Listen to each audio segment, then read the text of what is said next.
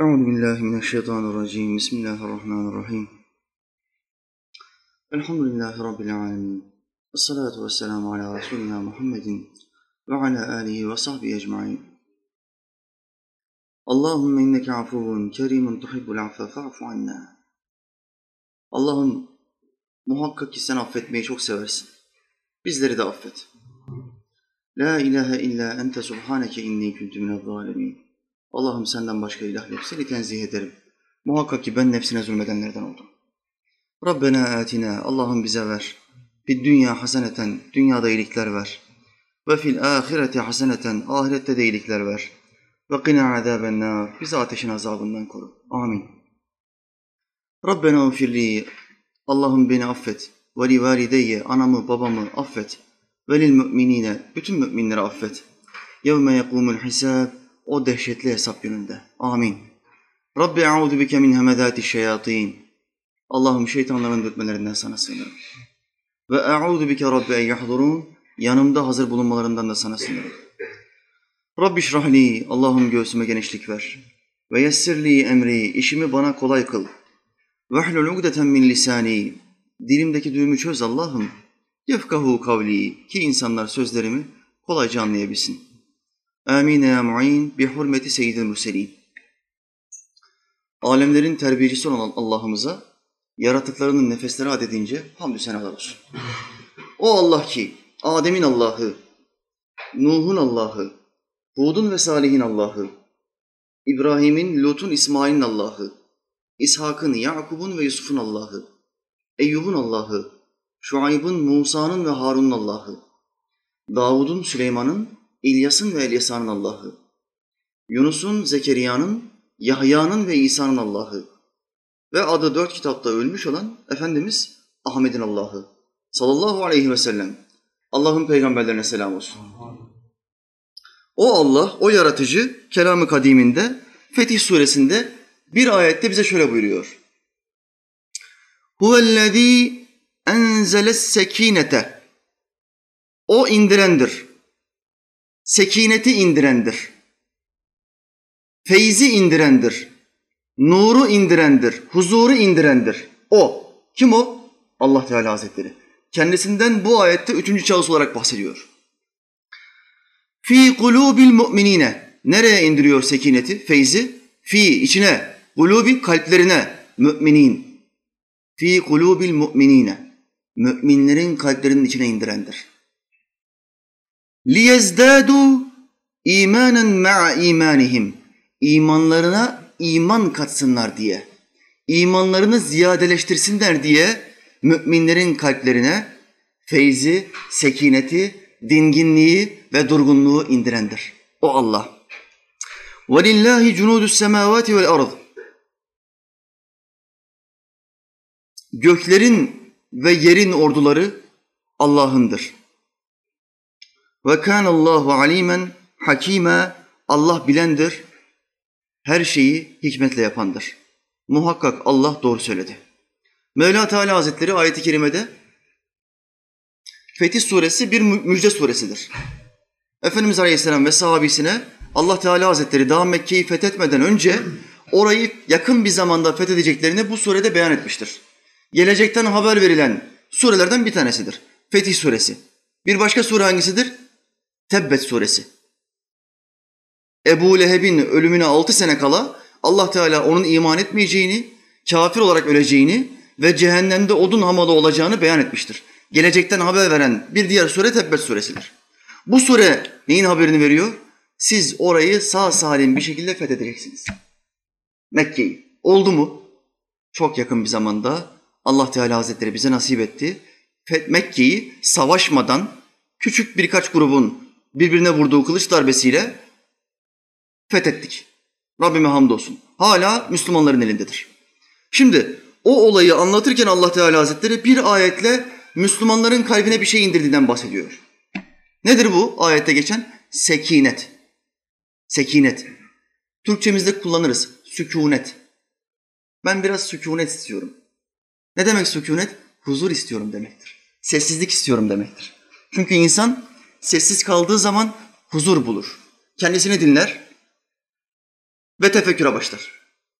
Ancak sesli bir ortamdayken insan kendisini dinleyemez. Kendisine sorular soramaz. Tefekkür edemez. Efendimiz Aleyhisselam'ın şu hadisini yaşayamaz. Bir saatlik tefekkür 60 yıllık nafile ibadetten üstündür. Bu hadisi yaşayamayanlar kimlerdir? Gittikleri her yerde sesli olmak zorunda olanlar. Bir ses, ses açmak zorunda olanlar. Telefonun kulaklık kablosunu kulağına takmak zorunda olanlar. Nereye giderse gitsin bir şey dinlemek zorunda hissedenler. Bunlar sessizliğe tahammül edemeyenlerdir. Kendisini dinlemeye ve kendisine bazı sorular sormaya tahammül edemeyen insanlardır. Bu kötü bir ahlaktır. Sükunet istemiyor. Sekinete sahip değil, feyzi yok. Bereketi yok. Kim sessiz bir ortamda kalamıyorsa anlasın ki ruhunda sıkıntılar var. Kalbinde sıkıntılar var. Arabaya bindin. Bir yere gideceksin. Arabaya biner binmez ilk yaptığın iş teybi açmaksa sende problemler var. Sıkıntılısın. Sessiz kalamıyorsun. Kardeşim kapat camını. Teybi açma. Yolda giderken düşün. Düşün. Bugün ben ne yaptım? Şu anda bulunduğum konumdan Allah Teala razı mıdır? Güncel hayatımda rızkımı temin ederken, komşularımla görüşürken, konuşurken, arkadaşlarımla merhabalaşırken, selamlaşırken, Allah Teala İslam denilen bu nizamda benden razı mıdır, değil midir? Şu sualin cevabını bir vereyim bakayım. Kendi kendime bir vereyim bakayım. Bu soruyu sorman için sessiz bir ortamda kalman lazım. Sen her gittiğin yerde televizyonu, müzik setini, bilgisayarı, teybi açarsan bu soruları kendine soramazsın. Şeytan sana müsaade etmez. O sekinet senin kalbine inmez. Bakın sahabiye Rıdvanullahi Teala aleyhim ecmain. Allah hepsinden razı olsun. Bu sahabiler her gün ibadetlerinden sonra yatmadan önce muhakkak ya Kur'an okuyorlar ya Resulullah'ın kendilerine tavsiye ettikleri tesbihatı yapıyorlar, zikrullahı yapıyorlar. Ya da sessiz bir şekilde odalarında karanlık bir yerde oturup bekliyorlar. Tefekkür ediyorlar. Neden bu insanlar böyle yapıyor? Neden hep bir sükunet içindeler? Çünkü olgunlaşabilmek için sessizlikte bulunmak lazım. Sessiz bir ortamda bulunmak lazım. Öğretmenler öğrencilerine ders vermek istedikleri zaman öğrencilerden iki tanesi 40 kişilik bir sınıfta fiskos fiskos yaptığı zaman öğretmenler 38'i konuşmuyor, ikisi konuşsa da olur demezler. Ne derler? Şşt İsmail, Recep. Dersin huzurunu bozuyorsunuz. Susun. Konuşmayın. Neden? İki adamın yaptığı fiskos 38 tane adamı bozar. Odaklanamazlar, sadece öğretmenin ağzından çıkacak olan kelimelere dikkat veremezler ve dersten mahrum kalırlar. Almaları gereken bilgiyi alamazlar. Sessizlik, sükunet. Allah Teala Hazretleri ayet-i kerimede imanlarına iman katsınlar diye onların kalplerine bir sekineti indirdik diyor. Feyiz indirdik. Sekinetten bir mana nedir tefsirlerde? Feyiz. Bazen böyle anneniz babanız bir yere sohbete gittiği zaman, bir esnaf arkadaşınız bir yere sohbete gittiği zaman şöyle der. Akşam bir yerde sohbetteydim, çok feyizli geçti. Ne demek istiyor bu adam? Yani oraya gittiğim zaman çok telaşlıydım. Kafamda bin tane tilki dolanıyordu. Ama sohbeti dinlediğim zaman bir dinginleştim. Bir huzur hali geldi. Bir sükuti bir hal oldu bende. Feyiz aldım. Feyizi kimden alır? Sohbeti yapan hocadan, mürşitten mi alır? Hayır. Feyzi veren Allah Teala'dır. Sekineti ben indiririm diyor. Ben indiririm. İnsan veremez. İnsan sadece bir sebeptir, vesiledir. İlmini istediğin bir adamın sohbetine gittiğin zaman Allah Teala o meclise gitmen hürmetine sekineti senin kalbine indirir. Sekineti Efendimiz Aleyhisselam nasıl anlatıyor? Bir bulut. Gözümüzün görmediği bir bulut. O kulun başının üstünde bulunur. Tıpkı bulutlar gün içinde mahallemizin üstünde bulunduğu zaman bize yağmur yağdırdığı gibi o sohbete giden, o namaz kılan, o zikir yapan kulun da başında görünmeyen bir bulut vardır. Ve o buluttan rahmet yağmurları gelir. O kulun kalbine. İşte bu sekinettir. Bunu Efendimiz Aleyhisselam'dan bir misalle açmaya çalışayım. Ayşe anamız bir gün evde oturuyorken Resulullah Aleyhisselam'ı gördü. Dışarıdan içeriye girdi, eve girdi. Efendimiz Aleyhisselam'a dedi ki anamız, Ey Allah'ın Resulü dışarıda yağmur yağıyor. E sende hiç ıslanma belirtisi yok. Yağmurun sesi bana kadar geldi. Her tarafta yağmur damlaları görüyorum ben. Hala yağmur yağıyor. Ama sen ıslanmamışsın. Allah'ın peygamberine söylüyor. Sallallahu aleyhi ve sellem. Efendimiz Aleyhisselam ne buyurdu? Ey Ayşe, o yağmur manevi bir yağmurdur. Ben giderken sana hırkamı bıraktım ya, sen benim hırkamı giydiğin için Allah Teala'nın yeryüzüne indirdiği bir manevi yağmura şahit olmuşsun. O yağmur zahiri yağmur değildir. İşte feyiz gözümüzde görmediğimiz yağmur damlalarının kalbimize, gönlümüze, ruhumuza, aklımıza yağması demektir. O huzur hali böyle bir şeydir. Sohbetten çıktığınızda birçok kardeş şöyle der. Ya çok huzurluyum ya. Çok huzurluyum. Bu kimden bu? Nereden bu? Allah Teala'dan. Sen Allah'ın kapısına bir adım atarsan Allah sana on adım atar. Sen Allah'ın dini için ufak bir uğraş gösterirsen Allah senin on tane sıkıntını çözer. Kalbindeki on tane çürümüş tilkiyi yok eder. Şüphelerini giderir. Şüphe çöllerinde susuz gezmekten seni kurtarır. Suya gark eder seni. Feyiz suyuna, muhabbet suyuna. O Allah yüceler yücesidir. Her şeye kadir olandır. Ayet-i kerime bize bunu anlatıyor. İmanlarına iman katsınlar diye. Şimdi bunu nasıl anlatayım? Ehli sünnet ak- akidesinde imanda artma ya da eksilme olmaz. Ancak imanın nurunda artma ya da eksilme olur. Çünkü ehli sünnete göre inanmak şöyledir. Ya inanıyorsun ya inanmıyorsun. Ben çok inanıyorum, ben az inanıyorum yoktur ehli sünnette. Neden? Mesela bu dünyada her şey gözümüzde gördüğümüzden ibaret değildir. Gözümüzün görmediği birçok şey vardır. Bir kul dese ki ruhun varlığına inanıyorum ama az inanıyorum. Bu adama Müslüman denir mi? Denmez. Çünkü gözümüzün görmediği ve inanmak zorunda olduğumuz bir sürü şey var. Ayetlerle, hadislerle sabit olan bir sürü şey. Bir adam derse ki ben inanmıyorum ruhun varlığına, kafir olur. Bir ateist soru sormuştu. Bana Allah'ı gösterebilir misin hocam? Ben de ona dedim ki ruhunu gösterebilir misin kardeşim? Ruhunu göster konuşalım. Varlığını kabul ediyor musun? Ediyorum. Bugün bilim bile ruh denilen bir mekanizmanın, peygamberlerin dahi bilgisi dışında olan bu mekanizmanın, Allah Teala'nın ayeti kerimede ruhun bilgisi Allah'ın indindedir. Onu başka kimse bilemez. Buyurduğu o ruh mekanizmasının varlığına bilim bile şahittir. Bilim bile inanmıştır, ispat etmiştir. Var ama gösteremiyoruz. Neye benziyor? Televizyonda kanalları değiştiren kumandamızdan görünmeyen bir ışık çıkıyor. Bu ışıkla beraber kanallar değişiyor. Bunun var olduğunu biliyoruz ama ispat et. Kumandaya bastığınızda oradan bir kırmızı ışığın çıktığını görüyor musunuz? Süpermen'in gözlerindeki ışık gibi. Yok. Ama kanal değişiyor. Bu ne demek? Işık gidiyor oraya. Televizyondaki o alıcıya kumandadan ışık gidiyor. Görmediğin o ışık kanalı değiştiriyor. Dolayısıyla bir şeyi görmemen demek onun olmadığı anlamına gelmiyor. Ruhumuzu da kimse görmedi. Aranızdan ruhu gören yok. Ruh konusunda bilgi sahibi olan da yok. Efendimiz Aleyhisselam'a sordular. Ruhun ilmi bende değildir.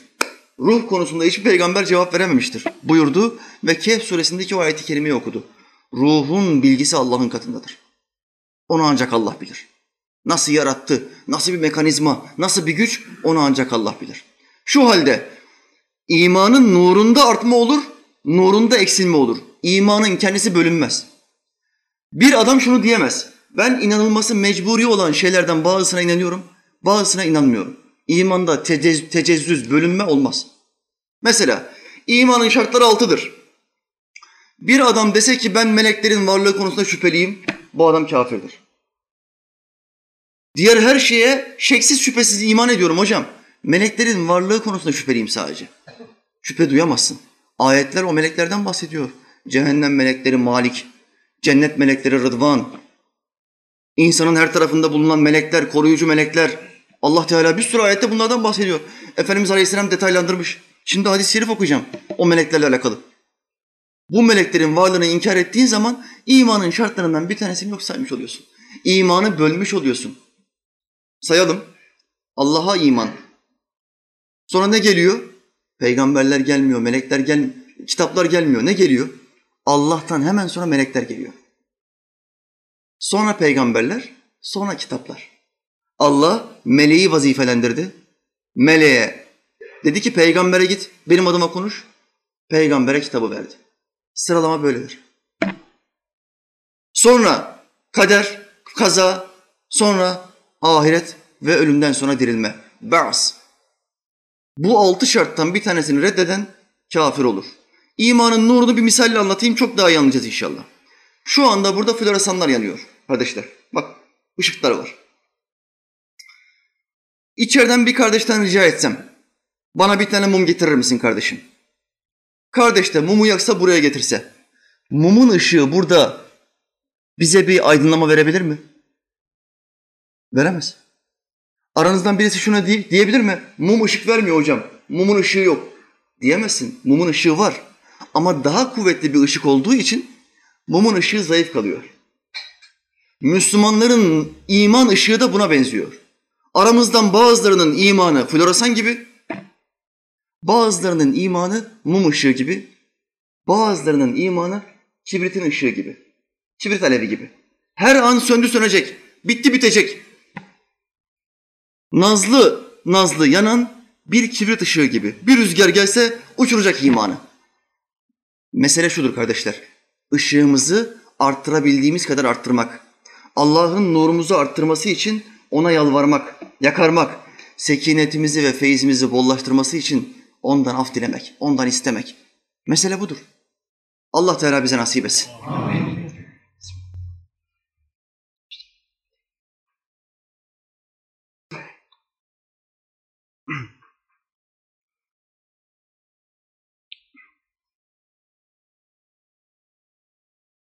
Şimdi kardeşler gözümüzün görmediği varlıklardan bahsettik.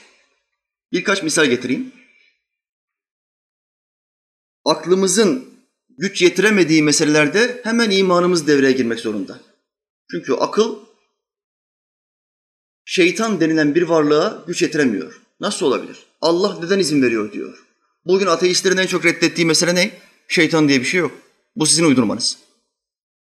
Aklı erişmediği için, yetişemediği için, vahiy de okumadığı için, Allah'tan gelen vahyi de okumadığı için ne yapıyor? Şeytan diye bir şey yok. Benim aklım almıyor diyor. Allah madem en büyük kuvvetse, en büyük kudretse neden bir düşmanı karşısında yaratmış?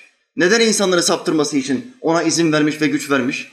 Görünemiyor ve insanlara vesvese verebiliyor, aldatabiliyor. Neden Allah buna izin veriyor? Diyorlar ve şeytanın varlığını inkar ediyorlar. Şeytanın varlığını inkar eden ne oluyor? Şeytanla alakalı yüze yakın ayeti inkar etmiş oluyor. Bir tek ayeti inkar eden kafir olacağına göre bu adama ne deniyor? Ne deniyor? Ehli küfür. Ehli küfür. Şeytan bu. Efendimiz Aleyhisselam'ın hadisinden delil getireyim. Göremediğimiz varlıklara. Sultanım Aleyhisselam şöyle buyurdu. Horoz öttüğü zaman horoza sövmeyin. Çünkü o sizi sabah namazına kaldırıyor ve sabah namazında toplaşan melekleri gördüğü için ötüyor. Dikkat buyurun. Hayvan melekleri görüyor ve zikretmeye başlıyor. Bu zikirle beraber o zikir aynı zamanda ne oluyor? Bizi Allah'ın huzuruna kaldırmak için bir çağrı, bir davet. Tıpkı müezzinin ezanı gibi. Horozun da kendine göre bir ezanı, bir zikri vardır. Horozun zikri Allah'ın kullarını namaza kaldırmaktır. Bu zikri yaptıktan sonra kulların büyük bir çoğunluğu kalkamıyor. Az bir grubu nasipli oluyor, kalkıyor. Bunların da az bir nasiplileri camiye gidiyor, cemaatle kılıyor. Diğerleri evinde kılıyor. Bunlar nasibi az olanlar. Ama günaha girmemiş oluyor.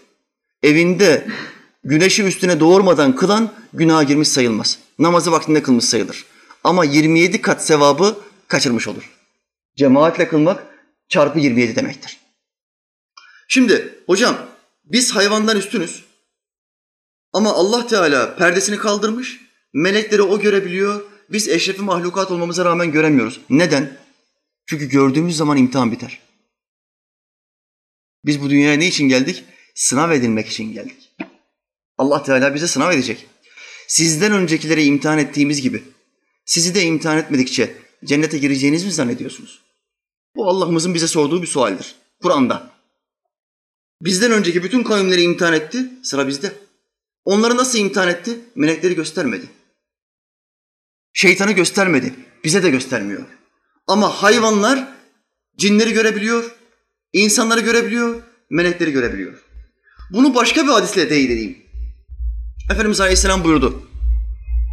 Bir fasık ve bir kafir kabre girdiği zaman Münker ve nekir melekleri kabre girer. Ve ona sordukları suale cevap veremediği zaman ellerindeki topuzla o müşriye vururlar. O topuzla o münkire vurduktan sonra o kabirdeki şaki öyle bir bağırır ki, öyle bir inler ki, onun inlemesini insanlardan ve cinlerden başka bütün mahlukat işitir. Buradaki mahlukattan kasıt nedir Efendimiz Aleyhisselam'ın zikrettiği mahluk? Bütün hayvanlar. Pire, böcek, fare, karınca, kelebek, aklına ne geliyorsa. Hayvanların tamamı bu inlemeyi işitiyor. Biz işitsek ne olur? İmtihan biter. Alnımızı secdeden kaldırmayız. Allah Teala bize perdelemiştir. Bu sesleri bize perdelemiştir. Bu görüntüleri bize perdelemiştir. Yine başka bir hadis söyleyeyim. Görmediğimiz ve inanmak zorunda olduğumuz şeylerle alakalı.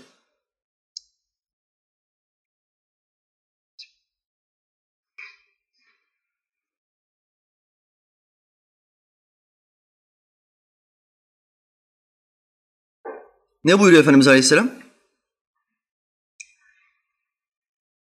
Bir eşek yahut da köpek havladığını ya da inlediğini gördüğünüzde anlayın ki şeytanı görmüştür.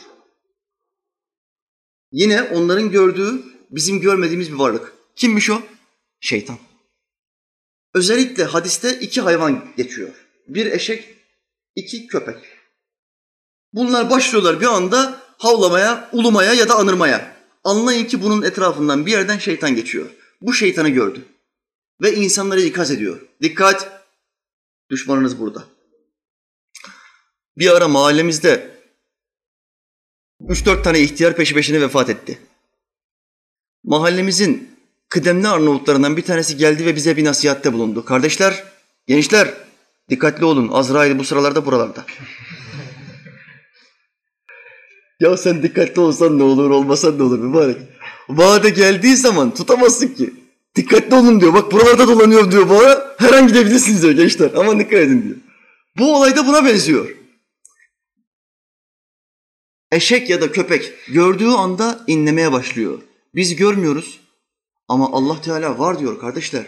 Allah var dediği zaman biz ne diyeceğiz? Amenna ve saddakna. İman ettik ve inandık. Bitti. Yahudiler ne dediler? İman ettik, dinledik ve isyan ettik.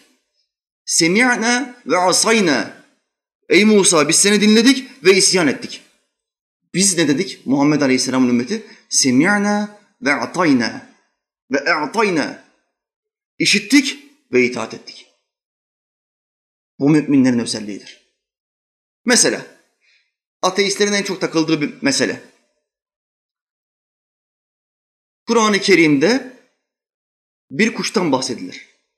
Kuş. Çamur bir kuş. Mesela ben size şimdi desem ki ben size çamurdan bir kuş yapacağım. Yerden çamuru toplayacağım. Kendime göre bir şekil vereceğim. Onu kuşa benzetmeye çalışacağım. Ondan sonra kuşa üfleyeceğim. Kuş pır diye uçu verecek. Desem ne dersiniz? Akıl dışı hocam. Mantık dışı bir şey bu. Olamaz yani böyle bir şey. Ama Kur'an'da Allah Teala bir adamdan bahsediyor. Allah'ın selamı üstüne olsun. İsa Aleyhisselam'dan, bizim peygamberlerimizden bir tanesidir. İsa Nebi. Efendimiz Aleyhisselam'ın benim kardeşimdir dediği peygamberlerden bir tanesi. Mevla Teala ne diyor? Ben Allah'ın izniyle çamurdan bir kuş yaparım. Bak İsa Aleyhisselam'ın sözlerine bak. Allah'ın izniyle çamurdan bir kuş yaparım. Ona üflerim ve o dirilir. Uçu verir. Şimdi Yahudi alimleri geldiler. Onun peygamberliğini kabul etmediler. Tıpkı Efendimiz Aleyhisselam'ı reddettikleri gibi İsa Aleyhisselam'ın peygamberliğini de reddettiler. Ne dediler? Sen peygamber olduğunu iddia ediyorsun, bizi ikna etmen lazım. Ey İsa, nasıl ikna edeyim sizi? Ne yapmam lazım? Bütün peygamberlerin ortak özelliği mucizeler gösterir. Senin bize bir mucize göstermen lazım. İsa Nebi ne buyurdu? Nasıl bir mucize istersiniz? Yahudi alimleri dedi ki, çamurdan bir kuş yap, memeleri olsun, simsiyah olsun, dişleri olsun. Dişi olan kuş olur mu? Olmayacak anormal şeyleri birleştirdiler kafalarında. Hayal kurdular ve İsa Nebi'ye ölçüyü verdiler. Böyle bir kuş yap. Sonra da onu dirildi. İsa Aleyhisselam ne yaptı? çamurdan bir kuş yaptı, kuşa dua etti, kuş ruh kazandı. Allah Teala hayvana bir ruh verdi. Gözümüzle görmediğimiz bir ruhtan insana verdiği ruhun düşük bir mislini hayvana verdi. Sonra ne oldu? Kuş uçmaya başladı. O kuş hangi kuş? Yarasa. Yarasanın yaratılış şekli budur. Yarasa bir anadan bir babadan olmamıştır. İsa Aleyhisselam'ın duasıyla olmuştur. Çamurdan bir kuş. İlk yarasa kuşu odur.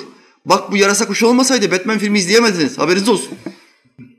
İsa Aleyhisselam'ın duası böyle.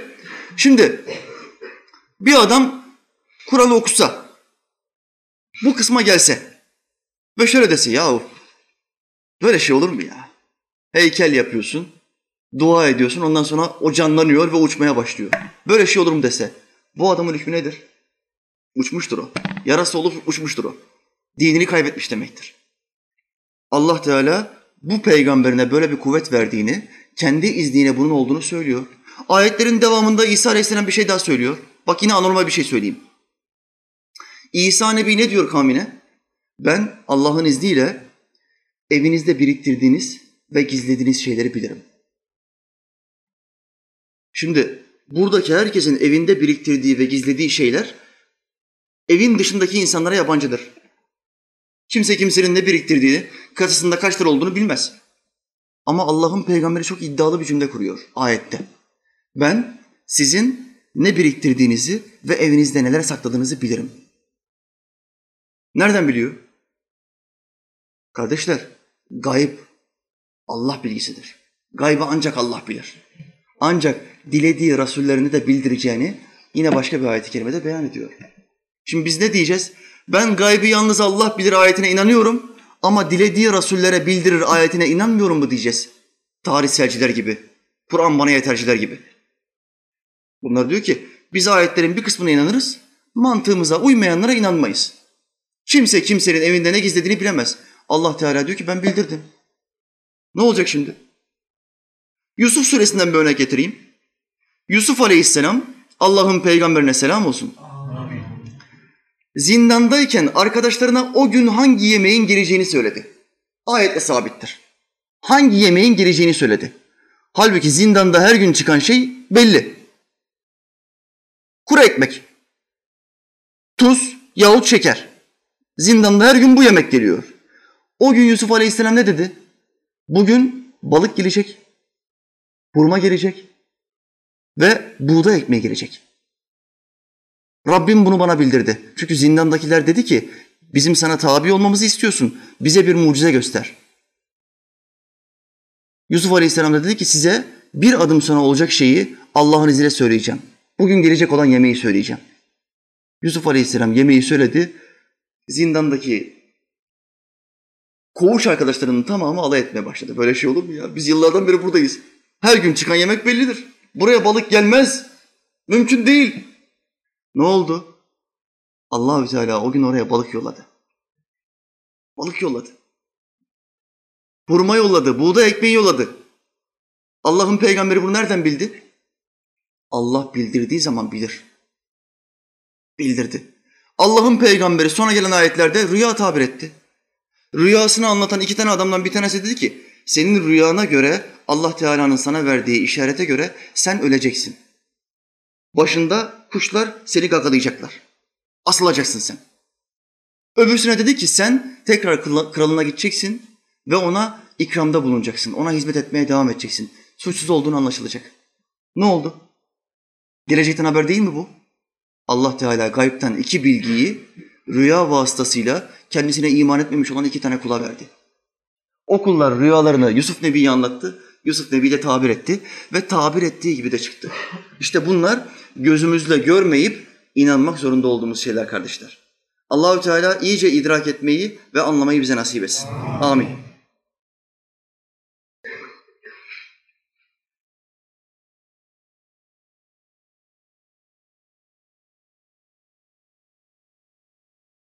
Şimdi dönelim Efendimiz Aleyhisselam'ın feyzi tarifine. Bak Allah'ın peygamberi en iyi feyzi o bilir. Kimse lagaluga yapmasın. Sultanım Aleyhisselam buyurdu.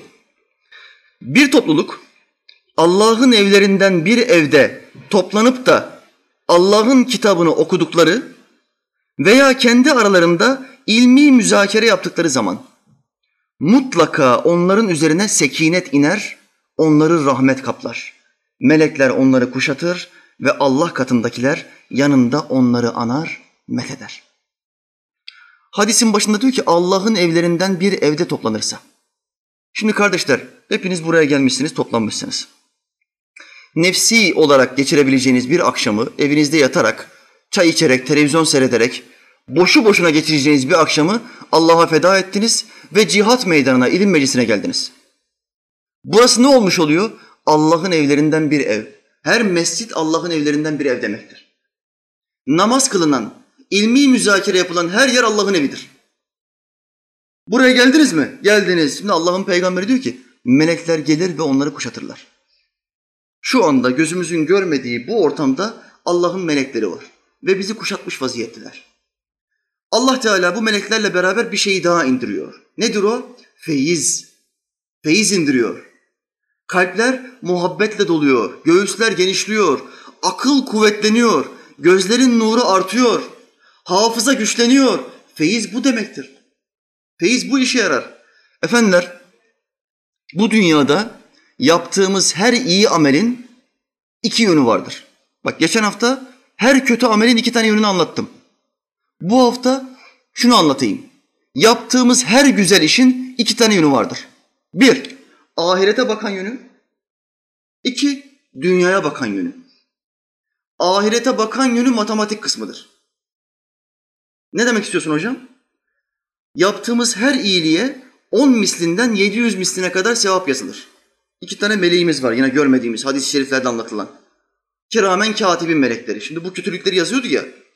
Bu da neyi yazıyor? İyilikleri yazıyor ama bu ahirete bakan yönü. Buradaki iyilikler birikiyor, birikiyor. O andaki ihlasımıza, samimiyetimize göre çarpı 10, çarpı 50, çarpı 500. 700'e kadar çıkabiliyor. Buraya yazılıyor. Nereye taalluk ediyor? Ahirete. Teraziye girecek. Terazide bir tane iyiliğimiz fazla geldiği zaman Allah'ın izniyle cehennem köprüsünün, o sırat köprüsünün üstünden şimşek hızıyla ya da rüzgar hızıyla geçip gideceğiz cennetimize. Rabbimize nasip etsin. Kardeşler bu sevabın ahirete bakan yönüdür. Dünyaya bakan yönüne yaptığımız her iyilik bize bir feyiz kazandırır. Bir sekinet getirir. Bir göğüs genişliği getirir. Bir inşirah verir. Bundan dolayı manevi sıkıntısı olan, ruhi bunalımı olan Allah'ı zikretsin. Namaza başlasın. Sigarayı bıraksın. Küfretmeyi terk etsin.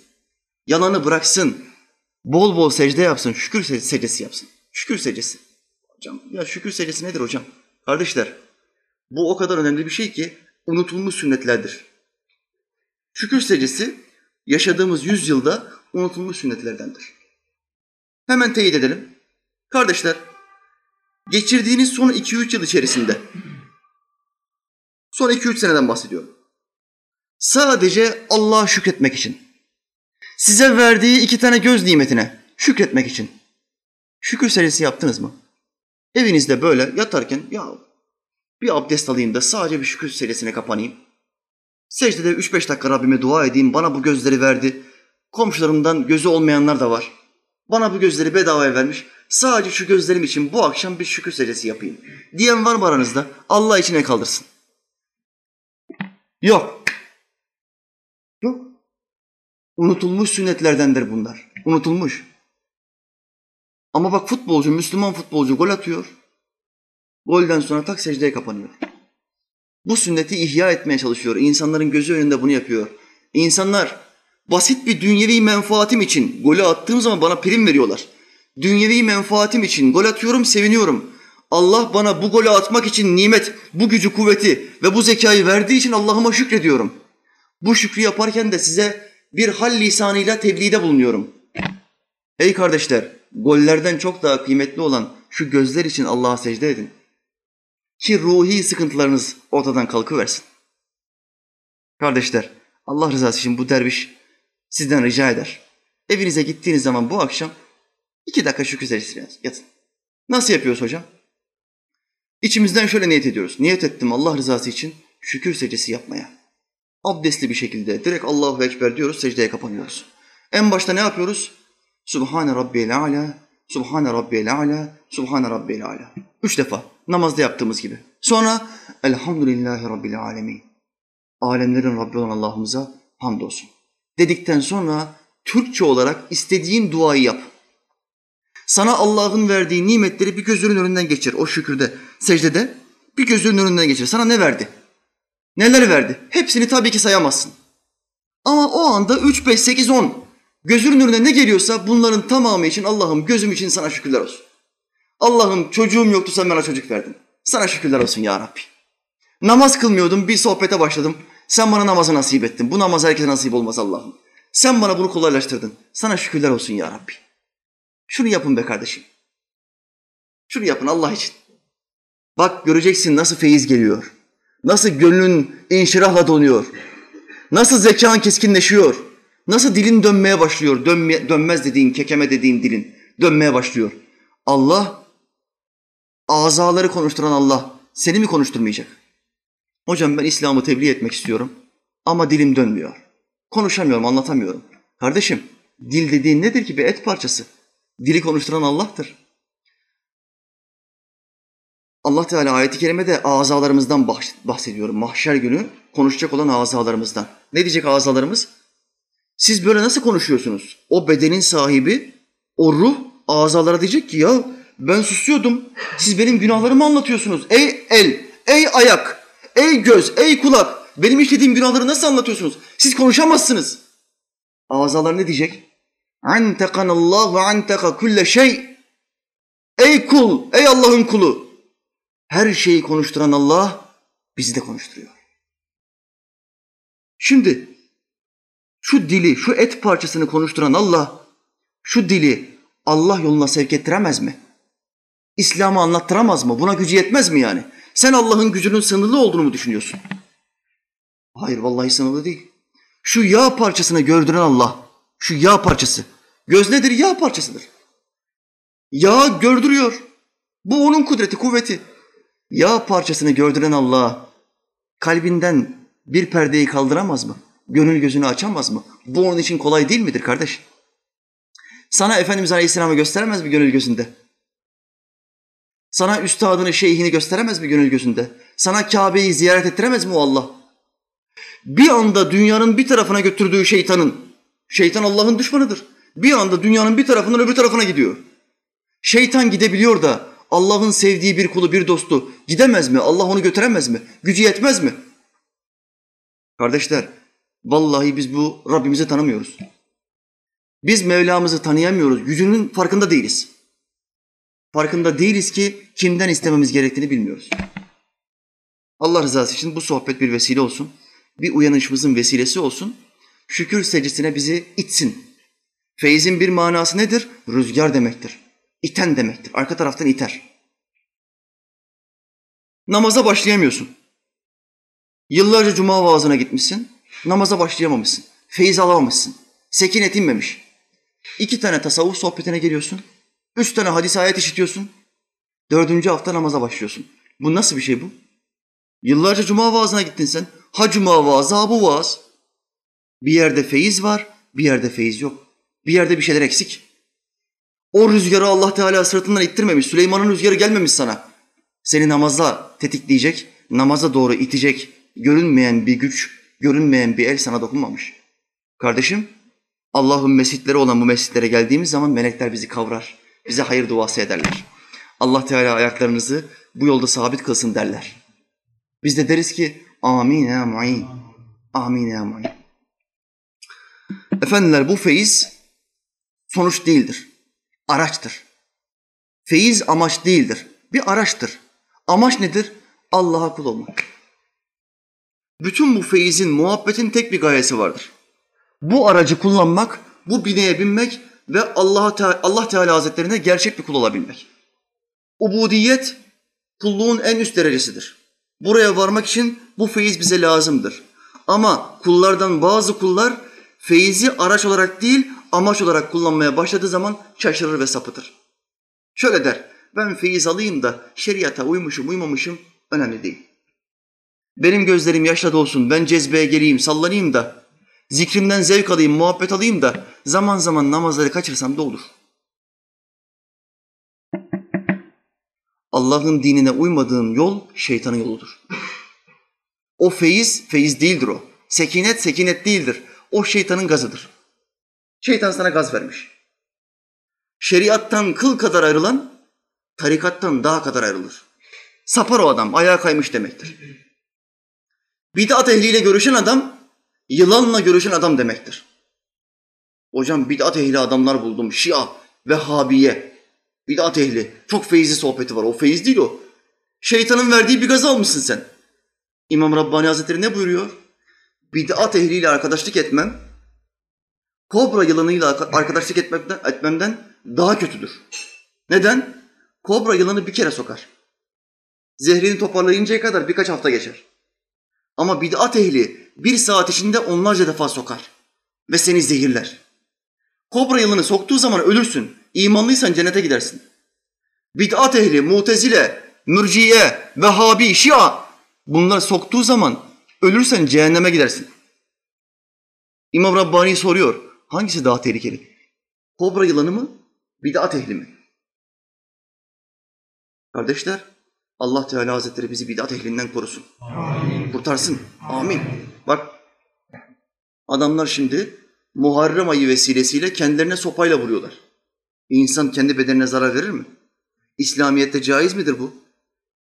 Kendinizi bile bile tehlikeye atmayınız ayeti kerimesini bilen bir adam kendisine böyle eziyet verir mi?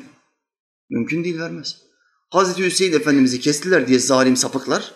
Bunlar ne yapıyor? O acının aynısını benim de çekmem lazım diyor.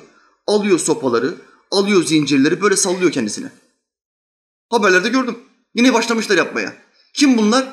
Şia ve uzantısı Caferiye. Kendilerine zarar veriyorlar. Ben bunu bir şeye bağlıyorum. Neden bu adamlar kendilerini sopayla dövüyor? Kardeşler İslamiyet'te bir namuslu kadına iftiranın cezası haddir. Celde denir buna. Yüz sopa. Yüz sopadır. Namuslu bir kadına bir adam dedi ki ben bunu zina yaparken gördüm. Ama kadın namuslu zina yapmamış. Sırf kadınla beraber olması, beraber olmayı istedi. Kadın reddettiği için bu adam ne diyor? Ben bu kadını zina ederken gördüm diyor. Ve iftira ediyor. Ama üç tane daha şahit getiremiyor. Bu adama ne cezası verilir? Celde. Had cezası. Yüz sopa. İftira ettiğinden dolayı. Şimdi bu Şia. Bunlar kime iftira ettiler? Kur'an'ın 15 ayetle akladığı Ayşe anamıza hala kötü kadın diyorlar. Zina etti diyorlar Ayşe anamıza. Allah Teala diyor ki bu yalan haberi ortaya çıkaranlar içinizden bazı münafıklardır. Ayettir. Yalan haber diyor Allah Teala.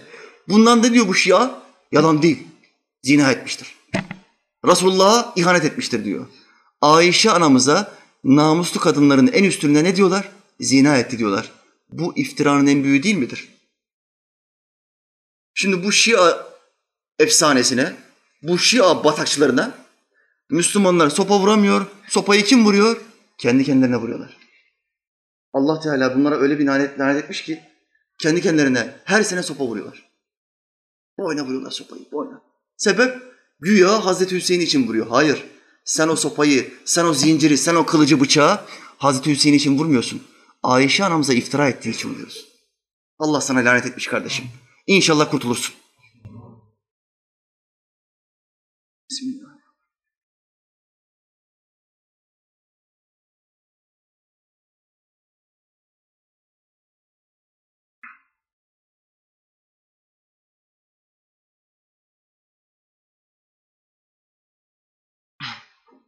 Kardeşler feyzi İmam Rabbani tavsiye etsin. O tarif etsin. Silsilemizin büyük halkalarından bir tanesi Müceddid el-Fisani İmam Rabbani Hazretleri. Bak ne diyor? Feyiz mi, kulluk mu? Amaç ne? İnsan kulluk vazifelerini yapmak için yaratıldı. Bir kimseye başlangıçta ve ortalarda aşk ve muhabbet verilirse onun Allahü Teala'dan başka şeylere olan bağlılıklarını kesmesi için verirler. Bu tasavvuf yolunun başında ve ortalarında bazı kullara çok fazla feyiz verilir. Aşk ve muhabbet diyor İmam Rabbani. Bu neden veriliyor? Allah Teala'nın dışındaki varlıklardan ve dünya sevgisinden kalbi soğusun diye Allah Teala çok feyiz veriyor. Bunu nasıl anlatabilirim? Hristiyanlıktan ya da Musevilikten İslam'a girmiş olan bir adama sorun. Nasıl hissediyorsun? İlk soracağınız soru bu olsun. Müslüman olduğunu söyleyen bir adama ben ilk bunu sorarım. Kardeşim nasıl hissediyorsun? Yani ruhunda bir değişim hissediyor musun? Kalbinde, aklında. Onun size vereceği cevap şudur. Kuş gibiyim. Yani sanki üstümden büyük bir yük kalktı. Sırtımdan yüzlerce kiloyu attım. Şu anda kuş gibiyim. En çok alınan cevap budur. Neden? Çünkü hidayete erdi bu adam. Bu adam dalalet üstündeyken gidiyordu.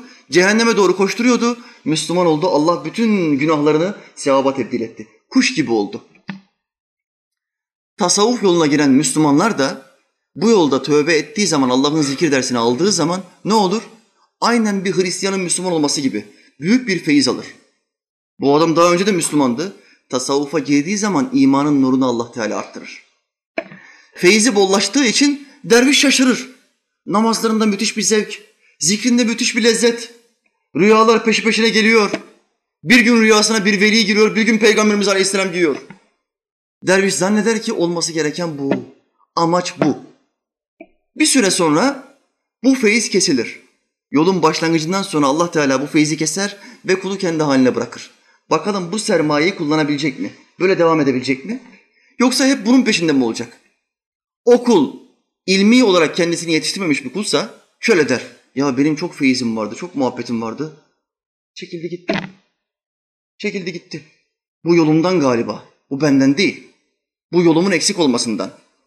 İmam Rabbani diyor ki hayır. Amaç bu değil. Yolun başında ve ortalarında bunu verirler. Daha bir sarılsın ve dünya sevgisi kalbinden çıksın diye. Amaç bu değil. Devam ediyor. Aşk ve muhabbet de aranılacak, özenilecek şey değildir. Bu yolda aşk ve muhabbet özenilecek bir şey değil, amaç değil bu. Bu araçtır. Kulluk makamına kavuşmak için sadece birer aracıdır bunlar. Başka bir şey değildir. Bir kimsenin Allahü Teala'ya kul olması için ondan başka şeylere kul olmak olmaktan ve bağlanmaktan tam kurtulması lazımdır. Aşk ve muhabbet bu bağlılıkları kesmekten başka bir işe yaramaz. Bunun için vilayet yani evliyalık mertebelerinin sonu en yükseği abdiyet makamıdır, ubudiyet makamıdır. Vilayet derecelerinde abdiyet makamının üstünde hiçbir derece yoktur. Bir Allah dostu düşünün. Acaba en yüksek derecede Allah dostunun makamının ismi nedir? İmam Rabbani diyor ki abdiyettir. En yüksek derecedeki Allah dostu Allah'a kul olma derecesine vasıl olmuş demektir. Bundan ötesi yok. Peygamber olamayacağına göre en yüksek rütbe bu. Aşk mı diyor? Muhabbet mi diyor? Hayır. Bir tek şey söylüyor. Amaç abdiyet makamına erişmektir. Araçları amaç edinmeyin. Aracı amaç yerine koyarsanız şaşarsınız. Sanki bu yolda bulunmamızın gayesi her sohbete geldiğimizde gözümüzden yaşlar dökmemiş, dökmemizmiş gibi. Gaye bu değil. Her zikrettiğimizde göğsümüzün genişlemesi, müthiş bir muhabbet ve keyif almamızmış gibi. Hayır gaye bu değil. Bu araçtır. Eğer amaç bu olsaydı turistler de Allah'ı zikrederken gözleri yaşla dolardı ve Müslüman olurlardı. Ama bu böyle bir şey değildir. Bu Allah'ın herkese nasip ettiği bir şey değildir kardeşler. Rabbime hamdolsun kendi ismini zikretme nimetini bize bahşetmiştir. Kıyamete kadar bunu bizden almasın. Amin. Amin. Ama bu bize amacı unutturmamalıdır. Amaç Allah'a kulluktur kardeşler. Aman ha şaşırmayın. Aman ha aldanmayın. Behaeddin Nakşibend Hazretleri yolumuzu tarif ediyor. Bakın ne kadar güzel bir özet. Yolumuz ender bulunan yollardandır. Sağlam halkadır. Resulullah Efendimiz Aleyhisselam'ın sünnetlerine tutunmaktan başka bir şey değildir. Ashab-ı kiramın takip ettiği yolu izlemekten başka bir gaye yoktur. Yolumuzun tek gayesi bu. Muhammed Aleyhisselam'a nasıl daha çok benzeriz? Tek gaye amaç bu. Çünkü ona benzediğin zaman abdiyet makamına ermiş oluyorsun. Uçmak kaçmak değil, ermek erişmek değil. Hocam ben tasavvuf yoluna girdim. Nedir niyetin kardeşim? Ermek. Sen yanlış yoldasın. Ermek, ermek ermek diye diye cehenneme erersin. Tek bir amacın olacak burada. Allah'ın rızasını kazanmak. Abdiyete ermek. Kulluk. Bizim amacımız, gayemiz gerçek kulluktan başka bir şey olmamalı. Başka ne gayen varsa kardeşim anla ki şeytan kalbini çelmiş. Aldatmış, kandırmış. İşte bu ayet-i kerimede zikredilen feyiz, sekinet böyle bir şeydir. Bu feyize, sekinete bizim ihtiyacımız olduğu gibi kadınlarımızın da ihtiyacı vardır. Bu sohbetlere, bu ilimlere bizim ihtiyacımız olduğu gibi kadınların da ihtiyacı vardır. Kadınlar bu feyizleri, bu sohbetleri almadığı zaman ne olur? Dünya fazla, fazlaca düşkün olurlar. Kalplerinden dünya sevgisi gitmezse bu sefer kocalarının başlarına kalkmaya başlarlar. Kadınlar aksidirler. Aksi olmalarının sebebi dünyaya olan düşkünlükleridir. Çok fazla şeye gönül verdikleri için elde edemedikleri her şeyde kocalarına kavga açarlar. Savaş açarlar. Efendimiz Aleyhisselam'ın hadislerinde zikrettiği kadınların cehennemde erkeklerden fazla olmasının sebeplerinden bir tanesi nedir? Kocalarına karşı küfranı nimet etmeleridir. Koca kendisine on nimet getiriyor. İstediği bir nimeti vermediği zaman kadın şöyle diyor. Zaten bana ne yaptın ki? Ya o on tane nimet ne oldu? Hemen nasıl unuttun onu? Şeytan kadına bu nimeti unutturuyor. Bunun sebebi ne? Feyizden mahrum kalmış kadın. İlim dinlememiş, sohbet dinlememiş. Hanımlarınız, akrabalarınız, bayan olanlar, etraflarında bir bayan hoca yoksa internet üzerinden ehl sünnet hocaları dinletiniz. Senin sohbete ihtiyacın olduğu gibi, senin ilme ihtiyacın olduğu gibi bu kadının da ilme ihtiyacı var. Bu kadın bu ilimleri almadığı zaman ne olur? Feyizsiz bir kadın olur, aklı boş bir kadın olur. Sadece dünyayı isteyen bir kadın olur. Erkek şehvete ve güce tabidir. Dünya yaşamında şehveti ve gücü çok sever. Kadınsa süse tabidir. Süse aşıktır, tapar. Süsü çok sever. Perde alır beş sene sonra değiştirmek ister. Ya yırtılmadı, bozulmadı, perde. Evi gizliyor mu gizliyor, daha ne yani? Neden ikinci bir perde istiyorsun? Değiştirelim burada. Bu şeytanın istediği bir şeydir. Bu israftır. İsraftır. Kardeşler tam buraya gelmişken sizden bir ricada bulunacağım. Hiçbir kardeş Allah rızası için söylüyorum bize hanımının şikayete gelmesin. Kelin merhemi olsa kendi başına sürer. Kardeşler, hiçbirinizin hanımı benim hanımım kadar asi ve aksi olamaz. Allah Teala Hazretleri bize Nuh'un hanımı gibi bir hanım vermiştir. İmtihan, bu dünya imtihan dünyası. İmtihan edileceğimiz şeyleri biz seçemiyoruz. Allah Teala takdir etmiş. Dayanacağız, sabredeceğiz. Direneceğiz. Boşayıp atmak kolay. Sabredeceksin. Sabredersen mükafatı var. Sen boşu boşuna gelip de bana hanımını şikayet etme. Söyletme bana derdimi. Söyletirsen bana derdimi, ezer geçer senin derdini. Kardeşler, Hazreti Ömer radıyallahu anh, Allah ondan razı olsun. İkinci halifemizdir, emrel müminin. Sahabeden bir tanesi geliyor. Hanımını şikayet edecek halifeye. Ki halife hanıma gitsin, birkaç nasihatte bulunsun.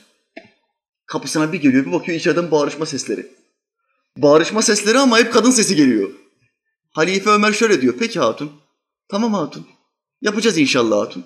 Hazreti Ömer çok zenginken halife oldu, fakir oldu. Şimdi bizim yöneticiler fakir yönetici oluyor, zenginleşiyor. Halife Ömer zengin yönetici oldu, fakirleşti. Ticaretle alakadar olamadığı için Müslümanların derdiyle ilgilenmekten fakirleşti. E fakirleşince kadınlar süse, giyime düşkün. Daha önce aldığı elbiseyi alamıyor, daha önce yediği yemeği yemiyor. Boynu halifenin kafasına kalkıyor. Bu görevi niye kabul ettin sen? Bak bunları yiyorduk, bunları içiyorduk. Kadınlar böyle kardeşler. Sabredeceğiz, idare edeceğiz. Halife diyor ki tamam hatun hallederiz hatun. Sen sıkılma hatun. Geçiştiriyor. Bir bakıyor o hanımını şikayete gelen sahabi. Ya beterin beteri varmış diyor. Koca halife. Karısına bir laf edemiyor. Ben en iyisi diyor sessiz sakin evime doğru gideyim. Beterin beteri var diyor. Böyle bir hanım da sahibi olabilir, olabilirdik diyor. Çok şükür Mevla bana daha az beterini vermiş diyor. Ben buna en iyisi sabredeyim diyor. Kardeşler, herkesin bir imtihanı var. Ama Efendimiz Aleyhisselam ne buyuruyor? Sizin en hayırlınız hanımlarına karşı en güzel davrananızdır. Bak çok namaz kılanınız demiyor. çok hacca gideriniz demiyor. Hanımlarına karşı en güzel davranınızdır diyor. Kadınlar için ne buyuruyor hocam? Kadınlar için de Peygamberimiz Aleyhisselam şöyle buyuruyor. Kadının cihadı kocasıyla iyi geçinmektir. Bir kadın kocasının aksiliklerine sabrederse, onu kırmazsa ve onu getiremediği bazı nimetler dolayısıyla aşağılamazsa bu kadın cennetliktir. Kadının cenneti evidir. Bu da başka bir hadis-i şerif. Evinde çocuğunun eğitimiyle alakadar oluyor ve kocasının huysuz ahlaklarına sabrediyor. Bu kadın cihat sevabı alıyor. Kardeşler cihat sevabı. Yolumuzun büyüklerinden Ebul Hasani Harekani Hazretleri vardır. Harekani. Bu mübarek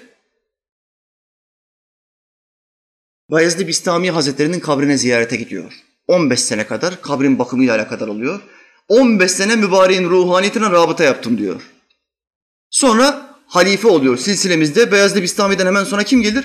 Ebul Haseni Harakani Hazretleri gelir. Onun devrinde yaşayan bir kişi var.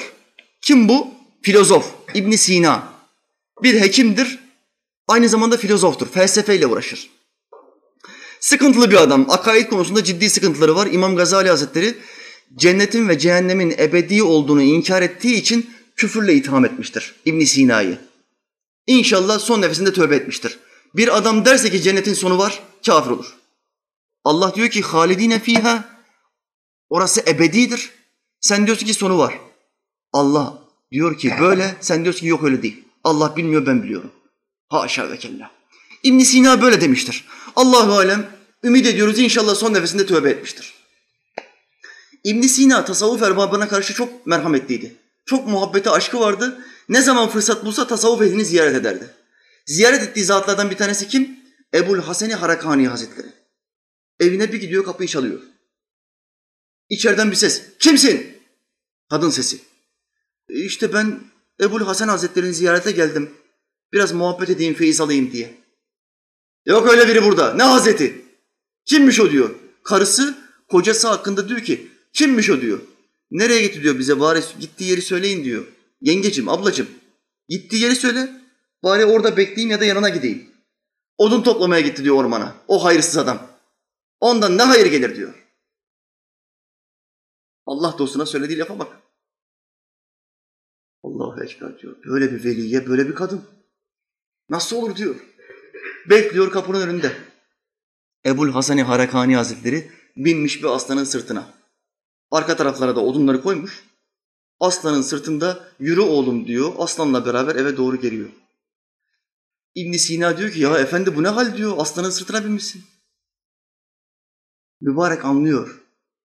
Yüzü düşmüş, hanımla görüşmüş belli. Birkaç kelam yapmışlar. Ebul Hasan Hazretleri diyor ki, evdeki kurda sabretmeseydik Allah Teala bu aslanı bize memur etmezdi. Evdeki kurdun huysuzluklarına sabrettiğimiz için Allah bize böyle bir nimet verdi. Yıllar sonra İbn Sina tekrar mübareği ziyarete geliyor. Bir bakıyor, mübarek odunları sırtına almış. Aslan yok. Keramet gitti. Evliyanın kerameti gitti. Efendi diyor ne oldu sen aslanı biliyordun. Aslanla beraber getiriyordun bu odunları. Kardeşim diyor. O benim hayırsız bir hanımım vardı. Aksi bir hanımım vardı. Hanım vefat etti. Ben de gittim bir kere daha evlendim. Bu kadın da sahabe kadınlar gibi çıkmaz mı? Ne desem tamam bey diyor. Tamam efendim diyor. E Allah Teala o sabretmemize karşı bize verdiği nimetleri birer birer çekip aldı. İmtihan olmasa nimet olur mu? İmtihan olmasa derece artması olur mu? Meleklerin derece artması yok. Çünkü nefis yok. Sabredecek bir şeyleri yok. Neye memur edilirlerse onu yaparlar. Bir adım ileri ya da geri gitmezler. Ama bizde nefis var. Sabredecek misin, etmeyecek misin? Bu namazı kılacak mısın, kılmayacak mısın? İmtihan, imtihan, imtihan. Her günümüz imtihan kardeşler. Öyle bir hanım olmadığı için, şimdi evimizdeki kurt öldü, evimize bir ceylan geldiği için, ahlaklı güzel bir ceylan geldiği için Allah Teala o kerametleri bizden alıverdi diyor. Kardeşler, Allah Teala evimizdeki kurtları ceylana çevirsin. Bize de ağır imtihanlar vermesin. Amin. Amin. Bu kadınlar feyiz almazsa kardeşler, beyinleri boşalır. İlim öğrenmezlerse akılları sadece dünyaya çalışır. Ona nasıl hava atarım, Ayşe'ye nasıl hava atarım, Naciye'ye nasıl halılarımla övünürüm. bunu der, der der, beyinler zayıflar, zeka zayıflar. Zeka zayıfladığı zaman ne olur? Allah'ın hükümlerini sakız gibi çiğnemeye başlar, reddetmeye başlar. Haberlerde seyrettim geçen hafta. Bir belediye devlete ait bir arazide cami yapacak. O beldedeki halk da diyor ki belediye yapamazsın. Cami yaptırmayız. Niye? Ezan sesinden rahatsız oluyoruz. Ben Müslümanım diyen bir adam ezan sesinden rahatsız oluyorum diyebilir mi? Ezan İslam'ın şiarıdır. Ezan İslam'ın işaretlerindendir. Bu bir çana ya da boruya ya da davula benzemez. İnsan sesiyle yapılmak zorundadır bu davet. Çünkü Allah'ı methetmek vardır orada. Bir Müslüman derse ki ben İslam'ın işaretine karşıyım, kafir olur. Bunlar ne diyor? Biz rahatsız oluyoruz. Şimdi toplanmışlar orada 150 kişi. Burada cami istemiyoruz, burada ezan istemiyoruz. Sabah sabah ezan sesiyle kalkmak istemiyoruz. Dövizler açmışlar ya. Allahu Ekber. Gazeteciler ve televizyoncular gitmişler oraya röportaj yapmaya. Bir tane kadını çevirdi. 65-70 yaşlarında bir kokana. Kadına mikrofonu uzattı. Hanımefendi diyor, neden burada cami yapılmasını istemiyorsunuz? Kardeşim diyor, uzakta bir yerde yapsınlar diyor. Zaten etrafta civarda cami var diyor. Burada yapmasınlar. Mesele ağaç falan da değil. Önceki bahane ağaçtı. Burada ağaç falan meselesi de yok. Açık alan. Senin derdin ne diyor? Hanımefendi diyor, bak şimdi soruya bak.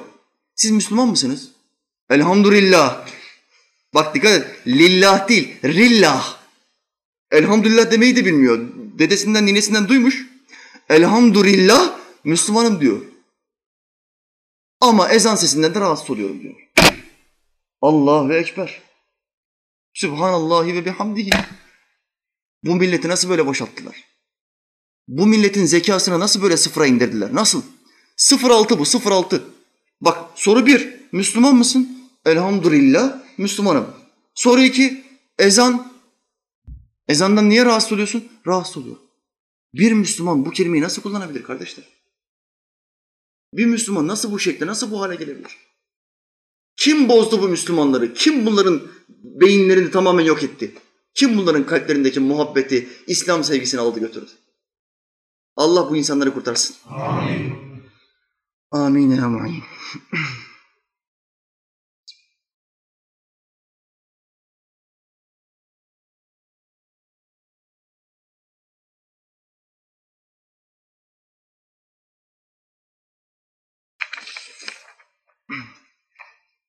Kardeşler, son bir haber okudum, onu da paylaşayım. Feyissiz bir adam nasıl olur? Bunu da anlayın, hem kalkalım inşallah. Bir Müslüman, Hristiyan olmuş. Hristiyanlıktan Müslümanlığa geçen çoktur, Müslümanlıktan Hristiyanlığa geçen çok nadirdir. Ciddi bir menfaati var demektir. Ya ibadetler ağır geldi, bizde çok görev, çok vazife olduğu için ya ibadetler ağır gelmiştir ya da ciddi bir menfaat var demektir. Şimdi okuyacağım haber geçen hafta internette okudum. Hristiyanlığa geçen bir Müslümanı konu ediniyor. Bakın şimdi okuyorum. İtalyan sevgilisiyle evlenebilmek için menfaat var. Sünnet derisi ekleterek Hristiyan olan falanca 32 yaşında bir adam. İtalyan bir sevgili edinmiş kendisine. Ama bu sevgili kadın çok koyu bir Hristiyanmış, Katolikmiş. Buna şart koşmuş. Bir, Hristiyan olacaksın, o orada kalmıyor. İki, sünnet derisi ekleteceksin. Sünnet olanı duyduk da deri ekleteni ben ilk defa duyuyorum. Bak şarta bak.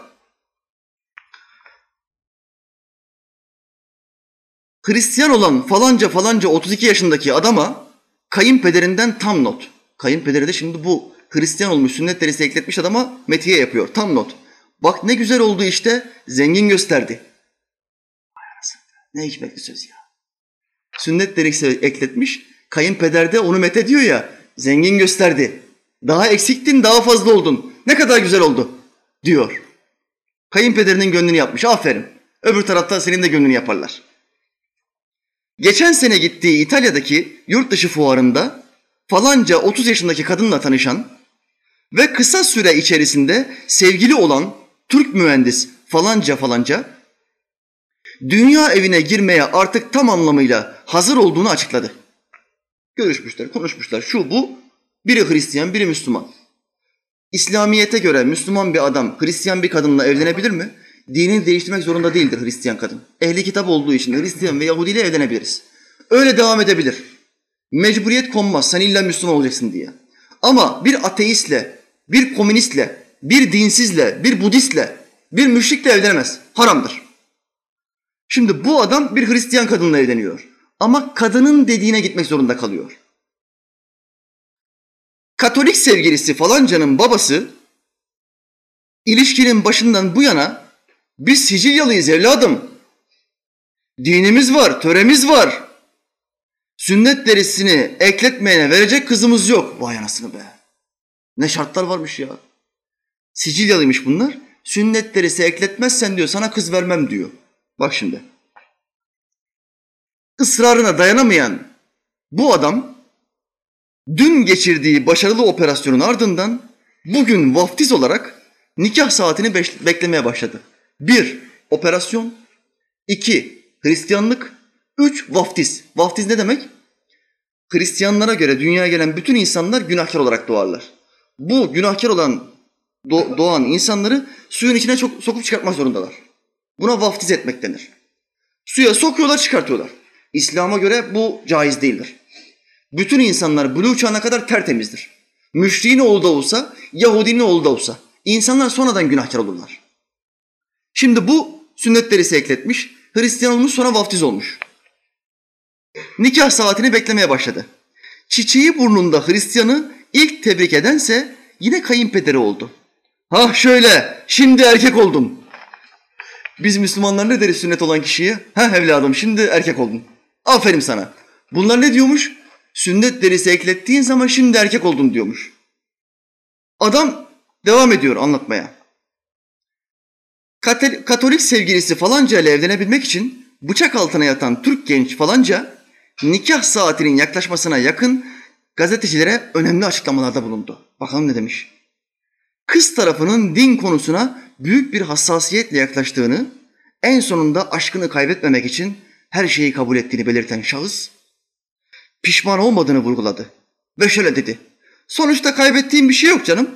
Hatta birkaç santim kazandım bile diyebilirim. Ne kadar espritüelsin ya. Kurtardın paçayı, helal olsun birkaç santim kazandın. Öbür tarafta kurtardı seni o birkaç santim. Ayvayı yedin oğlum. Yahudi ve Hristiyanlara müjde var. Ebedi cehennem müjdesi var kardeş. Bir kadın uğruna ebedi olarak ateşte yanmaya değer mi? Efendimiz Aleyhisselam ne buyuruyor? Hristiyanlar cehennemin ikinci tabakasındadır. Çıkmamacasına. Yahudiler cehennemin üçüncü tabakasındadır. Çıkmamacasına. Ebedi olarak orada kalıcıdırlar. Ümmetim cehennemin birinci tabakasındadır. Ümmetimin büyük günahkarları. Günahlarının cezasını çekerler ve çıkarlar. Diğer altı basamaktakilerin tamamı çıkamaz. Ebedi olarak orada kalır. Şimdi bu adam nereye gidiyor? Ebediyete gidiyor. Fakat sevgiliye kaptırmış kafayı. Kaybedeceğin bir şey yok diyor. Sen imanı kaybetmişsin kardeşim.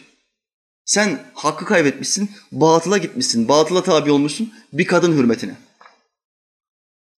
Bakalım tam bir iyileşsin, işlevde de sorun olmaz umarım. Bir de espri de yapıyor yani, din gitmiş, bir de espri yapıyor. Allah utandırmasın, bak peşinden Türk adetleri, Allah utandırmasın diyor. Pardon, Jesus Christ. Bu Amerikan filmlerinde ne diyorlar sıkıştıkları zaman? Jesus Christ, Yüce İsa, Tanrı İsa sen bizi koru. Onlara göre İsa da bir ilah, Allah da bir ilah, melek Cebrail de bir ilah. Bazıları Meryem Ana'ya da ilah derler. Üç, dört boyuna rakamlar birbirine girmiş. Bu ne diyor? Dur diyor ben şimdi Allah utandırmasın demeyeyim. Jesus Christ diyor. Diyen genç şu anadaki yaşadıklarından dolayı memnun olduğunu kaydetti. Çok memnunmuş geçirdiği operasyonun geri dönüşü olmayan bir yola girmek anlamına gelmediğini de sözlerine ekleyen şahıs, ya neticede atla deve değil be kardeşim. Diyelim ileride yine bir durum oldu. Kafam döndü, Müslüman olmaya karar verdim. Paşa paşa gider sünnet olurum. Bu sefer de sünnet düğünü yaparız gururla. Diyerek modern tıpta artık her şeyin bir çaresinin olduğunu vurguladı. Efendiler, feyizden mahrum kalmış bir adam, sohbetten, ilimden mahrum kalmış bir adam işte buradadır. Hristiyan olmuş Müslüman. aklı başında bir Müslüman, biraz İslami ilimleri olan bir Müslüman Hristiyan olur mu? Sadece bir kere Kur'an okumuş olması yeterlidir. Kur'an'ı bir kere baştan sona okusun. Geriye döndürülemez. Neden? Çünkü burada bir Kur'an var, öteki tarafta İncil'ler var. İncil'ler. Kardeş, hangi İncil orijinaldir? İncil orijinaldir. Allah katındandır. Kardeş, İncil deme. İnciller de. Çünkü bir tane İncil yok, dört tane var. Benim sorum şu, hangisi doğru? Dört aslında birdir. Oğlum dört, bir olur mu dört? Dört aslında bir olur mu? Sen şimdi elektrik faturası ödemeye gittin. Senden fatura parası istiyor adam. Kardeşim 400 lira. Sen de ona şöyle dedin. Kardeşim al şu 100 lirayı 400 aslında 100 aslında 400'dür. Al şunu idare et bizi. 100 aslında 400'dür. Olur mu? Elektrik faturasında 400 yazıyorsa 400 vereceksin. Matematik bilmiyor musunuz siz ya? Bir birdir, üç üçtür, dört dörttür. Bu adamlar üç dört tane ilah uydurmuşlar, dört tane İncil uydurmuşlar.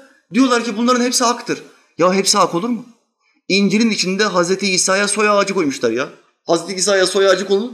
Onun babası şuydu, onun babası şuydu, onun babası şuydu. 30 tane baba koymuşlar Hazreti İsa'ya. İncil'de soy ağacı var. Hazreti İsa'nın babası yoktur. Annesi vardır, babası yoktur. Allah ruhumdan üfledim diyor.